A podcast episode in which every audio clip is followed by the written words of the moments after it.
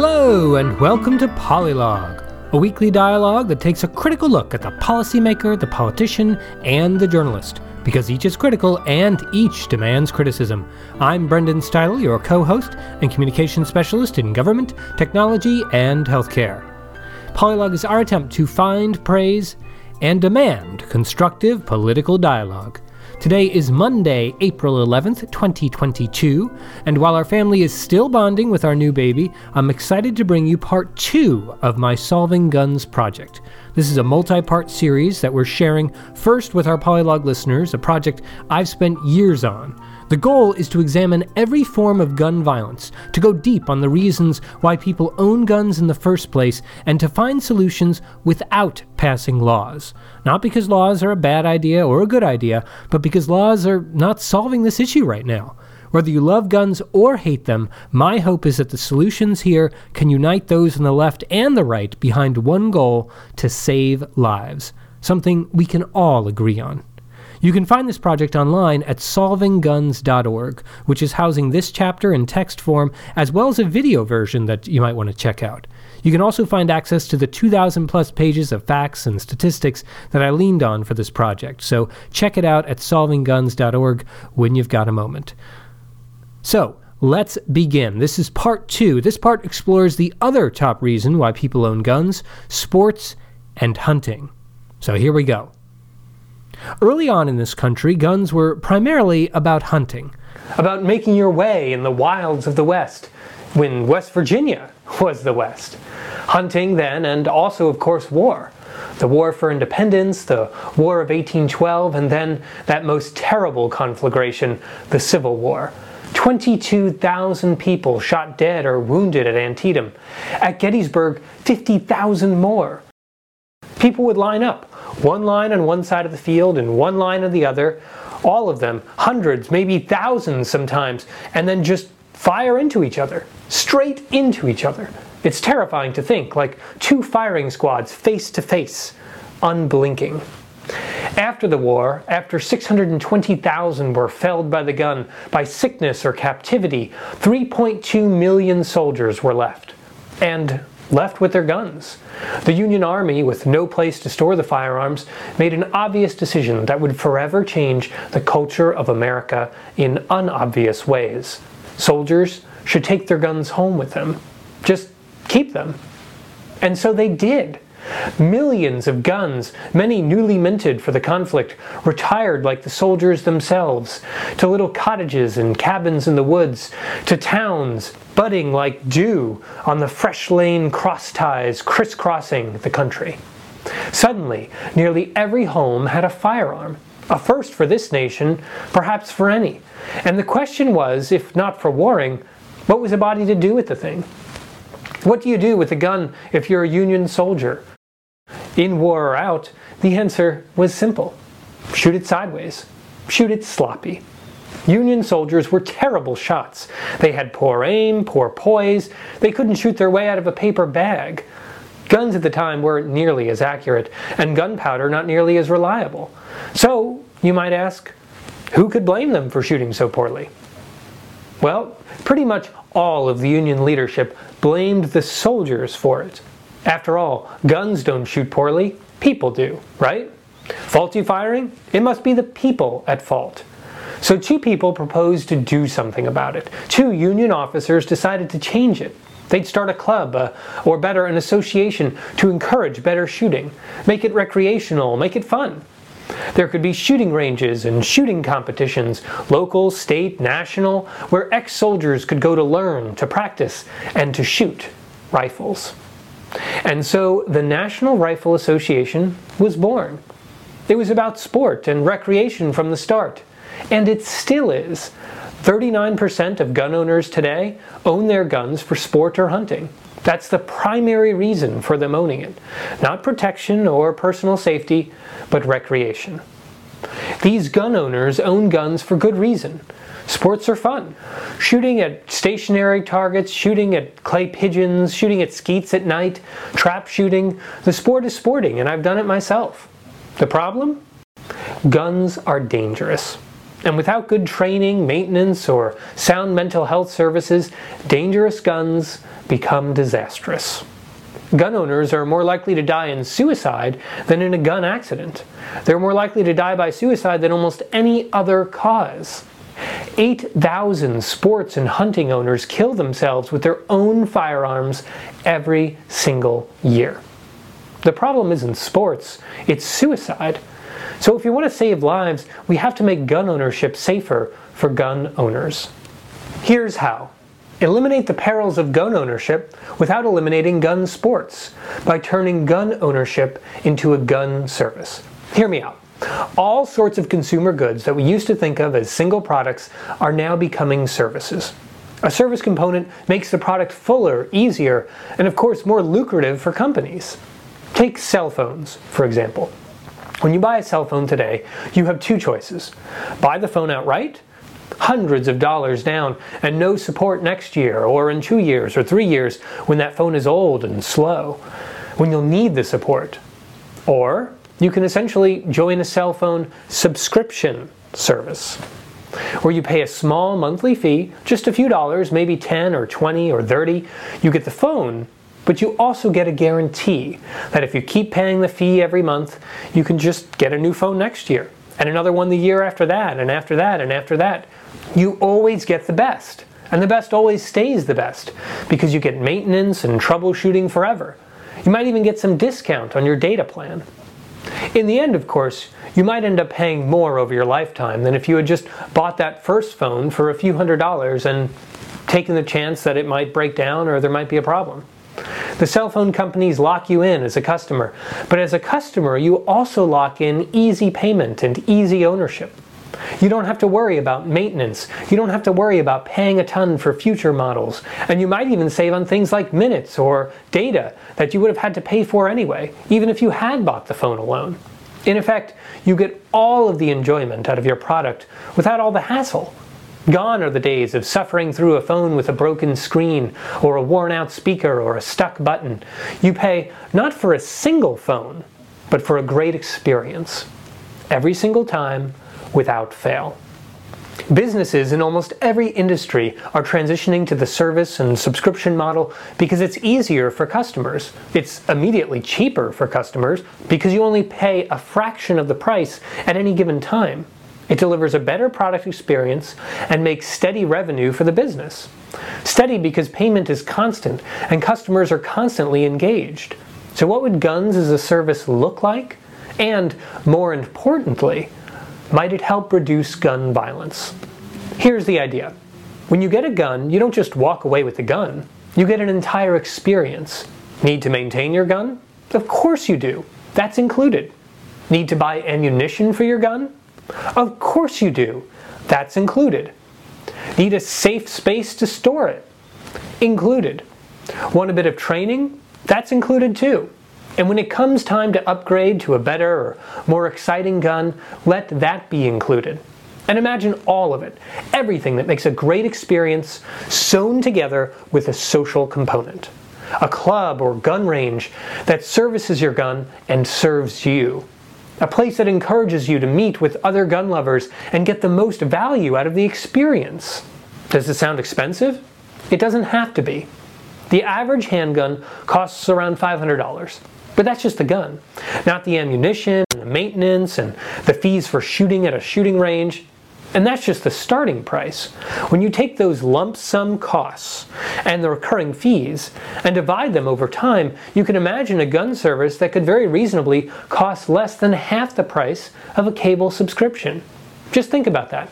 A service that lets you upgrade your gun as much as you upgrade your phone. One that includes everything you need to enjoy the product month after month after month after month, year after year. Just a few dollars at a time for a vastly better experience. I know what you're thinking. That's all well and good for gun owners, but how does a better gun experience save lives? Well, this is how we do it. Those who enjoy their guns as a service are guaranteed to have access to training, a vast improvement over those who just buy their guns outright. But because everything around this service is designed to provide a better experience, the training is not just about gun safety, Rather than the obligatory safety course, you know, the boring thing that you sit through, like the driving course, Imagine a whole series of available trainings that help you build skills, explore new techniques and new sports, at each moment helping you increase your mastery with the gun, and in each course integrating safety into the fabric of the curriculum. This way, safety wouldn't just be an annoying scare tactic the way safe driving courses are today, it would be integrated directly into training you could get excited about. So, rather than sitting in a fluorescent room watching faded public service announcements, imagine yourself in an active training simulation that safely puts you in the middle of the action. Almost a sport in itself, building skills and the confidence to handle your gun safely. But it's not only about safety training. Making guns safer doesn't just involve the gun owner, it involves the entire environment. Those who enjoy their guns as a service are more likely to use them at the gun range, training, or sports facility associated with that service. Meaning, rather than enjoying their guns in their own backyard, these owners use them in a safe, social environment. A place where someone could call for help if there's an accident, where people handle their guns with respect, out of respect for others. A place where safety isn't just an afterthought, it's a founding principle. And the fact that the environment is social adds yet another dimension of safety. Because those who enjoy social activities surrounding their guns surround themselves with friends. And that's no small thing. Friends are one of the most powerful medicines we know of to fight depression. Without friends or a sense of belonging, a gun owner can feel distant, alone, isolated. What does that matter? Social isolation is one of the greatest predictors for suicide. So if we can make guns a more social product, we can literally stop the creep towards suicide before it starts. And for those who do see themselves sliding towards suicide, the service can offer free counseling to all subscribers. Free counseling that specializes in depression and suicide prevention. Free counseling as well as a temporary gun repository service. What's that? It's an option for an individual who worries that they might hurt themselves. It, it, gives them the ability to safely and temporarily remove the guns from their home. The guns would be stored at their local gun range and accessible whenever they felt better, making the sport and all of the social support that comes with it still available, even in that dire time. But safely, safely accessible, and accompanied by free counseling. This isn't a new idea. Removing guns from the home during depression saves lives. In fact, some police jurisdictions across the country offer to safely store guns for free for just this purpose. But the practice isn't available widely, and too few gun owners, their friends, or family know about it. Let's make it standard. With all of these benefits, from a safety, cost, and experience perspective, a gun service could really challenge the gun purchase model for customers. Just think about it. Imagine you're looking for a gun. You have two options buy the gun outright, it costs $500 on day one, and you still don't have any ammunition. So let's add some ammunition to the costs on there. So, day one, $525. And each time you visit a shooting range, that's another $14 an hour. That's the average price for for profit indoor ranges in the National Range Survey. Then there's safety training and maintenance costs. You're looking at each time you use the gun a pretty hefty price. Now, consider what would happen if you went the service route. No cost on day one.